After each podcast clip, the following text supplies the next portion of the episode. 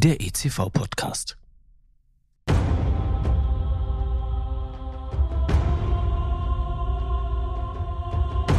Es war einmal vor langer Zeit in einer weit, weit entfernten Galaxis, als tapfere Kämpfer aufbrachen, um mutig und entschlossen die dunkle Seite der Macht zu besiegen.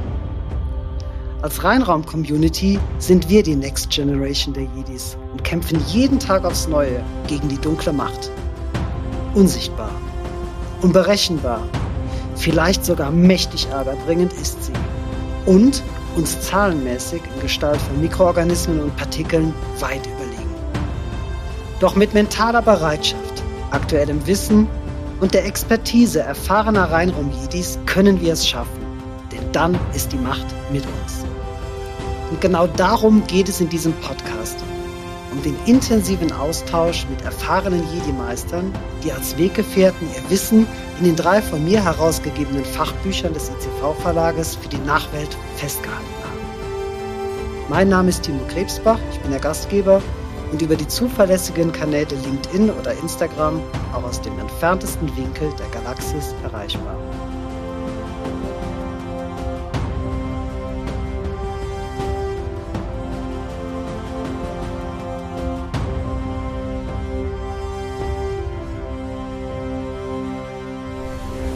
Am Ende der vorigen Podcast-Folge haben wir uns mit Professor Dr. Gernot Dittel unterhalten über Kosten des Reinraums und haben dann die Frage nach der Zeit, die es für einen Reinraum braucht, auf die heutige Folge verschoben.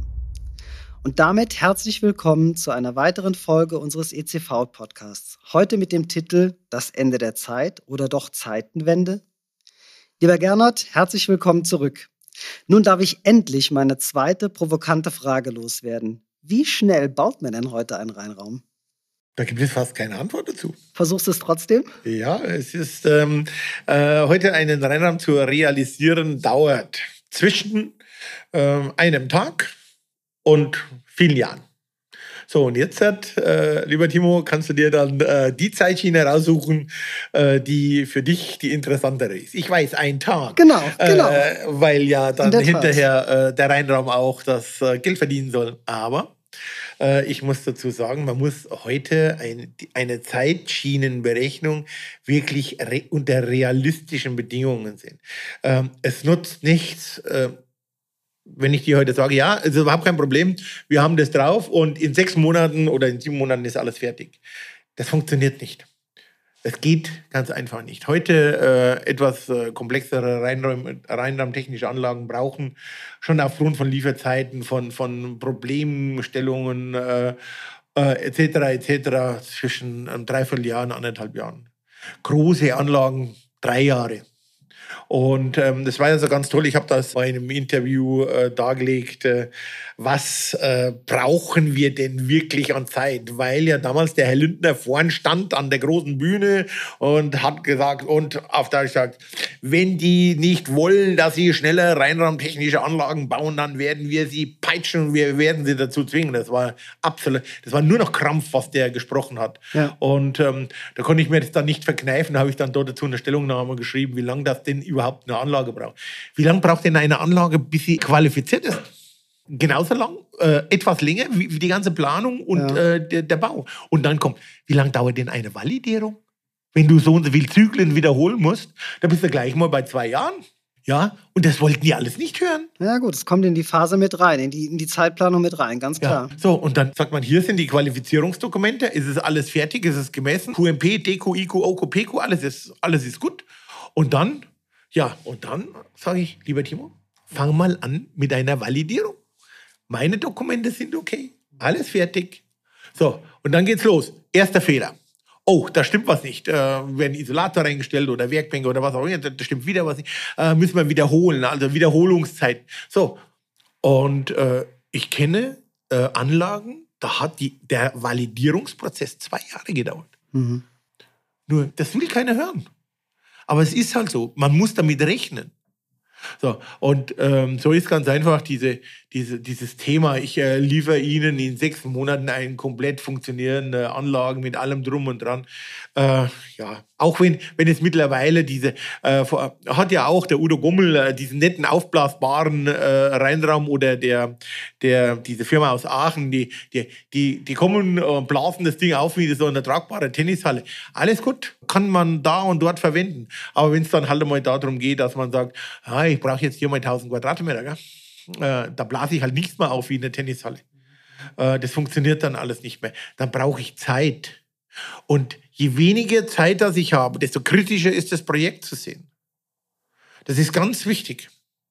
Also ich muss erstmal viel Zeit investieren und am besten wirklich richtig viel Zeit, um das Projekt in seiner ganzen, in seinem ganzen interdisziplinären Zusammenhang äh, zu erkennen, zu strukturieren, aufzuarbeiten, darzustellen. So, und wenn ich das habe, und so läuft dieser Laden hier, wenn ich das habe, dann kann ich dann mal anfangen und kann mal wieder Hardware schießen. Dann kann ich mal gucken, ob der Laser durch die Optik geht. Okay. Es interessiert mich natürlich an der Stelle, du hast anfangs erwähnt, also es gibt äh, einen Reinraum, den man auch mal in einem Tag oder so äh, hinstellen kann. Ja. Gibt es solche Anwendungen? Ja, Was kann man sich darunter vorstellen? Es gibt die Firma Colandis, äh, Joachim Ludwig kennst du auch. Ähm, der baut eine Messzelle auf das geht innerhalb von einer Stunde oder zwei, steht das Ding. Dann wird die gereinigt und dann kann ich mein Messgerät da reinstellen und kann meine Messungen durchführen. Mhm.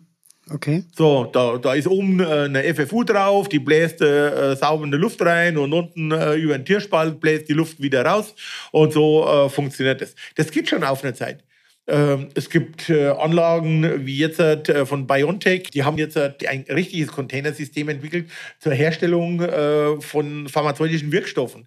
Die schieben die zusammen, verriegeln die, haben die mit einem LKW irgendwo auf dem Parkplatz gefahren und nehmen die Dinger in Betrieb. Und äh, dann gibt es ja noch das berühmte Shelby, wo wir in der Entwicklung eben auch dabei waren. Das kann ich aufbauen innerhalb von einem Tag äh, ist überhaupt kein Problem. Aber äh, dieses, all diese Systeme kosten richtig viel Geld. Mhm. Und wenn ich jetzt das äh, für eine kurze Zeitschiene brauche und ich nehme so, so ein, so ein äh, aus Aluschienen zusammengesetztes System, dann kann ich da schon mal eine Zeit lang mitleben das, das geht schon. Hatte ich gerade gestern äh, eine Diskussion äh, mit einem Startup-Unternehmen. Da sagt er, ja, wir wissen nicht, wie wir es machen sollen. Wir brauchen 150 Quadratmeter, aber ähm, auf ein Jahr, auf drei, fünf, maximal acht Jahre, habe ich gesagt, das sind, wie viele Szenarien sind das? Wenn da so eine, ich, ich übertreibe jetzt einfach mal, wenn so eine Plastikkutsche da stehen soll, äh, dann geht es schon auf einen kurzen Zeitraum. Ja. Aber wenn jetzt so ein System acht Jahre lang mhm. voll funktio funktionieren soll, in kritischen, äh, wirklich in kritischen Prozessen, was die auch noch haben, dann funktioniert das nicht mehr. Und das ist die, die Krux daran und die Schwierigkeit, diese Zeitschiene äh, mit dem Wissen ähm, des äh, Bauherrn zu analysieren, äh, darzustellen und äh, mit all ihren Unzulänglichkeiten und Schwierigkeiten, die sich dann äh, in einer Bauphase entwickeln, schon im Voraus dementsprechend zu bedenken und äh, dass das ganze Thema dann da realisiert werden kann. Also eine feste Zeitschiene, äh, gerade am, am Anfang, wo man sagt, alles gut, äh, Halimera. Okay, also es hängt natürlich auch immer mit der Anwendung ab, äh, ganz Richtig, klar. Genau so. Ähm, wenn wir jetzt schon bei Anwendungen sind, lassen wir unseren Blick doch mal in die Ferne schweifen. Vielleicht nicht gerade in unbekannte Galaxien, aber so mal in Richtung Zukunft. Braucht ja insbesondere Pharma dann das Raumschiff Rheinraum überhaupt noch? Und falls doch, falls ja, wie wird der Rheinraum der Zukunft auf der hellen Seite der Macht dann wohl aussehen? Also wir würden jetzt in Bayern sagen, das ist eine hinter dann Punkt, Punkt, Punkt. Frage. Damit kann ich leben, aber unsere Zuhörer ja. würden sich sicherlich über eine Antwort freuen. Eines wird ganz sicher sein. Die technische Entwicklung auf der Welle, wo wir reiten, also die wird ohne Reinraumtechnik nicht weiterleben. Wenn man heute mal vergleicht von der Historie, was ist in meinen letzten 45 Jahren alles passiert? Was, was habe ich erlebt an Technologien? Wie man Technologien auf den Markt bringt? Wie man auf einmal Reinraum Marketing technisch verkauft. Warum? Weil es in den aseptischen Technologien genauso wie den allgemeintechnischen äh, äh, Technologien kein Leben mehr danach ohne Reinraum gibt. Mhm. Wird es nicht geben. Äh, guck dir heute äh, das Thema Lebensmittel an. Vertical Farming. Ja. Hast du hab's bestimmt ja, schon gehört. Ja, klar. Das ist ein Riesenthema. Äh, Saudi-Arabien baut im Moment in der Nähe von Jeddah bei einer Außentemperatur von über 50 Grad 50.000 Quadratmeter äh, Vertical Farming zum Züchten von Salaten und Gemüsen. Im Rheinraum. Das ist mal eine ambitionierte so, Vorstellung. Was darf nicht passieren? Eine bakteriologische Kontamination ist der Supergau für solch eine Anlage. Und da spielt es keine Rolle, ob diese Anlage nur so groß ist wie der Kühlschrank, der wo da draußen äh, steht, oder ob diese Anlage 100 mal 100 Meter hat. Mhm. Sobald ich da eine Kontamination reinkriege, ist das ganze Thema da drin gestorben. Mit diesen Technologien beschäftigen sich aber im Moment nur wirklich wenige Leute. Da gibt es äh, einen Schweizer Konzern Migro. Wir haben vor 20 Jahren für diese Firma Migro die erste automatische Salatverpackung gebaut, also geplant. Wow, soweit haben die damals schon gedacht. Und diese Folie, die sie zum Verpacken hatten, diese Folie wurde im Reinraum hergestellt. Dann kamen die ersten Folienhersteller, die dann Endlosfolien extrudiert hat. Und äh, ja, und Geh heute in Verpackungsfolien, guck dir die ganzen Folien bei uns in der Messtechnik an, wo die Geräte verpackt und verschweißt sind. Das sind alles Folien im Rennraum hergestellt. Mhm. Jede Verpackungsfolie. Äh, dass das ganze Thema, dass da noch die Fliegen drauf leben und so weiter, das äh, gibt es heute nicht mehr. Du wirst, ja, du lachst. Timon, das ist noch gar nicht so lange her. Dann kamen große Pharmazeuten und haben die Verpackungsfolien abgewickelt, eingescannt und dann kam echt eine Fliege. Und dann haben die wieder zehn Meter zurück abgeschnitten, zehn Meter in diese Richtung abgeschnitten. Und dann kamen containerweise, schiffsladungweise die Folien wieder zurück zu den Firmen. Haben das, das wurde ausgeschnitten. Das ist, das ist nicht mehr vorstellbar. Das funktioniert heute nicht mehr. Sondern da läuft die Rolle mit kilometerweise Reinraumfolie runter. So. Und wie auch immer dort, es gibt wenige, die es können. Und wenn man heute betrachtet, was dieser Reinraum noch in der Zukunft bringt, da muss man sagen, durch diese reinraumtechnischen Anlagen werden alle anderen Prozesse genauso verkleinert wie der Reinraum in sich selber. Mhm. Der Reinraum wird irgendwann einmal als Schutzhülle dastehen, als ja. Schutzhülle. Okay. Und dann werden in, in, gerade mal in der Pharmazie oder in der Medizintechnik, äh, auch in der Biologie, wird alles andere in, in kleinsten äh, Abteilungen eingepackt sein. Ich für meine Überlegungen glaube, dass die Isolatortechnik einen großen Teil der Reinräume einnehmen wird. Nur der Isolator oder auch die RAPS-Technologie? Ähm, die, die, die, ganzen, äh, die ganzen Enclosures. Da spielt es jetzt keine Rolle, ist das eine Biosafety, ein Biosafety Cabinet Klasse 1 oder 2? Ist das ein RAP-System? Ist das ein geschlossenes LF-System? Ist das ein Isolator? Ähm, das, die, man wird diese Prozesse ähm, funktional verkleinern. Und äh, dann kriegt der Reinraum an sich einen neuen Stellenwert. Weil dann kommt es wirklich darauf an, was wollen wir mit dem Reinraum noch alles tun? Was, äh, wo, äh, welch, welche Technologien laufen da noch mit rein? Du weißt, auf der einen Seite produzierst du Zytostatika, äh, dann ist die Wand dazwischen, auf der anderen Seite TPN. Die zwei darfst du aber nicht zusammenbringen. Naja. Sonst stirbt ja das Baby irgendwann einmal weg oder die Oma oder wer auch immer. Und äh, auf der anderen Seite hast du äh, die ganzen Medikamente zur Krebsbehandlung. Also, äh, wie trenne ich in einer Anlage? Wie schirme ich ab? Wie bereite ich auf? Und da muss ich sagen, da wird noch viel Interessantes auf uns zukommen. Fundiertes Statement. Mit dem, was wir im Moment an Reinraumtechnik auf dem Markt haben und glauben, glauben zu haben, äh, werden wir die, äh, in 20 Jahren äh, diese Welt so nicht mehr verstehen. Okay. Der Meinung bin ich. Hört sich spannend an, freuen wir uns drauf. Ist auch garantiert spannend, weil hier muss ich wieder den Mut haben, weiterzudenken. Äh, ich muss, ähm, wie so schön heißt, step out of the box. Und äh, Sie haben den einen Artikel gelesen, diese, dieses äh, Statement. Äh, ich weiß, mein Großvater hat zu mir ganz klar gesagt, hat er gesagt, wenn du glaubst, dass du schon auf der Leiter oben bist, da bist du noch nicht mal so richtig auf der ersten Sprosse. Hm. Und er hatte recht. Er hatte recht. Nur, äh, man weiß ja, gell, die Ingenieure, dem Ingenieur ist nicht so schwer. Und der, äh, ja, das haben wir alles im Griff. Nein, nein, gar, es kommen immer neu, es kommen neue Prozesse dazu. Und alles, was diesen Prozess umgebungstechnisch begleitet, wird sich auch ändern. Die, Fabri äh, die, die, die Materialien werden sich ändern. Äh, es wird sich, ja, vieles. Und äh, wenn ich jetzt äh, mein, mein Leben in der Reinraumtechnik, äh, wenn ich da zurückblättere, muss ich ganz klar sagen, Entschuldigung, es war jeden Tag was Neues. Ich habe nie etwas doppelt gemacht. Ein Copy-Paste wird es in der Reinraumtechnik nicht geben. Und ein Copy-Paste äh, wäre auch, äh, ja, ich sage jetzt mal, der Untergang der Technologie. So soll es sein.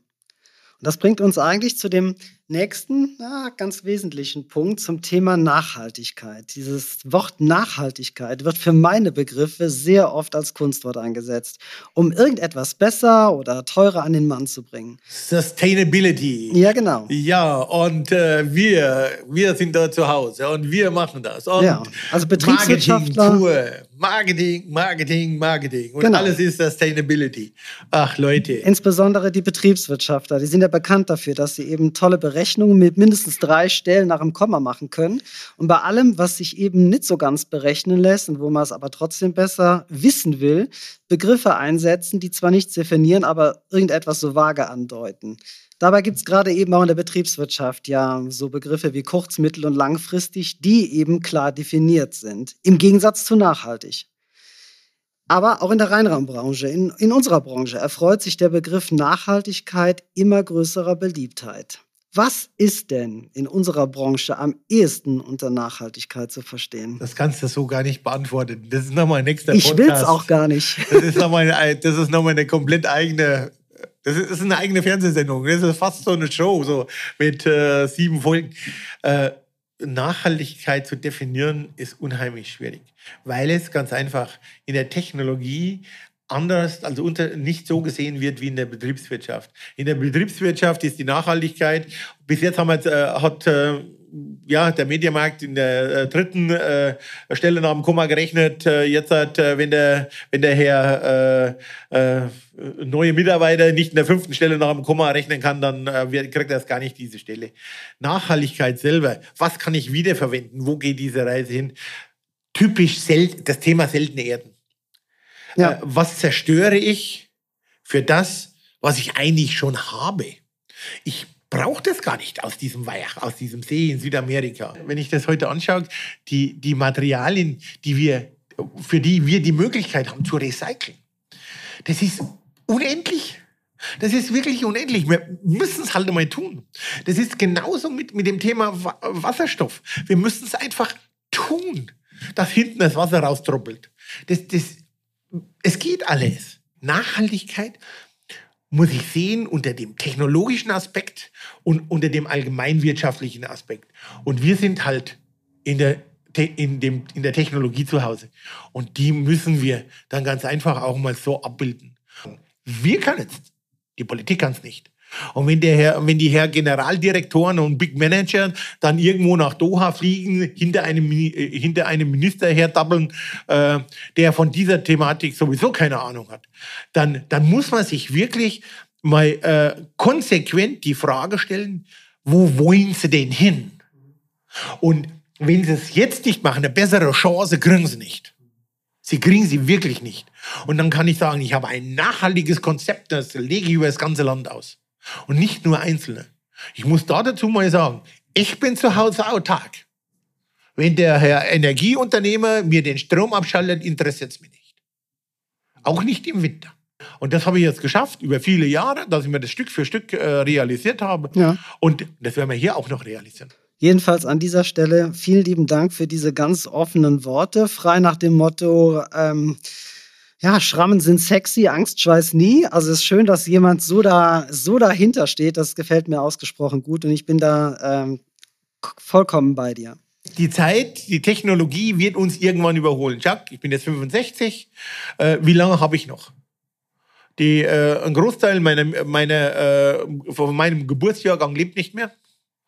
Ich, ich hoffe, dass ich noch äh, in fünf Jahren, in den nächsten fünf Jahren noch viel bewegen kann, zusammen mit meinem Sohn.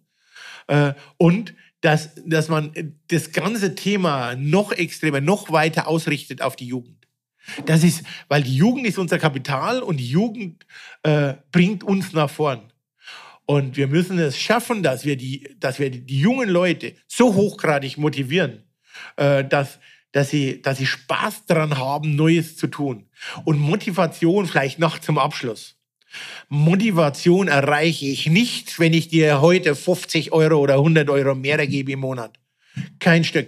Weil Motivation kommt ganz alleine von dir selbst, von deinem Inneren, das, äh, das auch anregt, das fördert und Motivation ist eine rein personeneigene Thematik. Zwei abschließende Fragen haben wir noch in petto. Und zwar, wenn wir schon bei den Tipps sind und mit zukünftigen Generationen, über zukünftige Generationen reden, gibt es denn den einen oder anderen Tipp, den du uns noch äh, auf jeden Fall aufgrund deiner Expertise und jahrelangen Erfahrung mit auf den Weg geben möchtest? Sei immer offen. Immer. Ganz einfach. Mehr nicht. Äh, rede, akzeptiere Meinungen. Du kannst diskutieren, dass die Fetzen fliegen, wenn du hinterher ein Glas Wein zusammen trinkst, ist alles gut. Hört sich nach einem Angebot an. Ja, äh, das, äh, ich würde jetzt sagen, dass wir dann, äh, wir können uns ja noch ganz kurz fetzen äh, und dann gehen wir hinterher noch ein Glas Wein trinken. Okay. Das ist, das ist mal, äh, das ist für mich eigentlich das Wichtigste. Äh, offen sein, die Jugend fördern und versuchen, was zu bewegen. Noch ein bemerkenswerter Satz von dir so ziemlich am Ende des Buchkapitels. Ich zitiere wieder, in einem so komplexen Projekt wie einer reinraumtechnischen Anlage ist kein Platz für ein persönliches Ego. Wow, das ist mal ein Statement, das tatsächlich von einem Jahr, äh, wahren Jedi-Meister stammen könnte. Und es gefällt mir außerordentlich gut. Meine ganz persönliche Wahrnehmung in vielen Facetten unserer Gesellschaft ist aber die, dass oft genau das Gegenteil der Fall ist. Also Augen auf bei der Partnerwahl? Ich würde sagen, ja, ganz sicher. Äh, ich habe ich hab das in der Uni gelernt und ich sehe das auch noch immer an der Uni. Äh, die Besten sind nicht die Besten. Äh, die Besten können die Besten sein, ja. Äh, man, man kann reden. Ist wieder das ganze Thema. Ich bin offen. Ich äh, empfange Signale, ich, äh, ha, da vorne ist eine, wir haben die Galaxie fast erreicht, die ersten Funksignale oder Lichtsignale sind da, ja, ausschwärmen, gucken. Äh, ich, und ich kann es nochmal so sagen, äh, diese, diese Facetten der Gesellschaft, es fällt uns nicht vom Himmel es ist nicht das automatische Monatsende oben, wo alles schön Holz ist, zwischen den Sparren und Fetten und dem Dachstuhl, das bunte Papier runterfällt und ach, tatsächlich jetzt auf diese Nummern hat sich's gelegt. äh, das funktioniert nicht. Es, okay. es, es, kann nicht sein, dass, dass, äh, dass heute ähm, utopische Voraussetzungen äh, angeschnitten werden. Das geht nicht, sondern man muss hier zusammentun. Und es gibt halt auf der einen Seite mal die, die die ganze Verantwortung tragen, auf der anderen Seite die, die helfen, dass der, der diese Verantwortung tragen kann, aber selber keine, nicht diese Verantwortung in diesem Maße haben. Immer wieder auch mal gucken, jeder, ob jetzt junge Leute oder oder der Chef selber. Die müssen mal bei Windstärke 12 Regen und Schneefall äh, auf dem Nordatlantik ein Segelschiff haben. Und dann, ich bin da, jawohl, auf mich könnt's verlassen. Egal, ob er ganz unten ist, die Putzfrau, ich bin da, auf mich könnt's verlassen. Oder oben der große Chef. Und wenn das klappt, dann habe ich nie Angst, dass es irgendwo mal einen Stop oder einen Turnout gibt. Super. Ein besseres Schlusswort kann es gar nicht geben. Damit sind wir auch schon am Ende unserer heutigen Jedi-Konferenz angekommen. Ich bedanke mich ganz, ganz herzlich bei dir dafür, dass wir auch dieses Interview hinaus in die Galaxie senden dürfen, um die helle Seite der Macht zu stärken. Zu Gast war heute Professor Dr. Gernot Dittel. Ausführlich behandelt und vor allem verständlich erklärt sind die Inhalte der einzelnen Podcast-Folgen in den drei von mir herausgegebenen Fachbüchern des ICV-Verlages. Die jeweiligen Titel und Links finden Sie in der Podcast-Beschreibung. Mein Name ist Timo Krebsbach, ich bin der Gastgeber und freue mich, wenn Sie auch bei der nächsten Folge wieder mit an Bord sind. Bis dahin bleiben Sie sauber und neugierig und möge die Macht mit euch sein.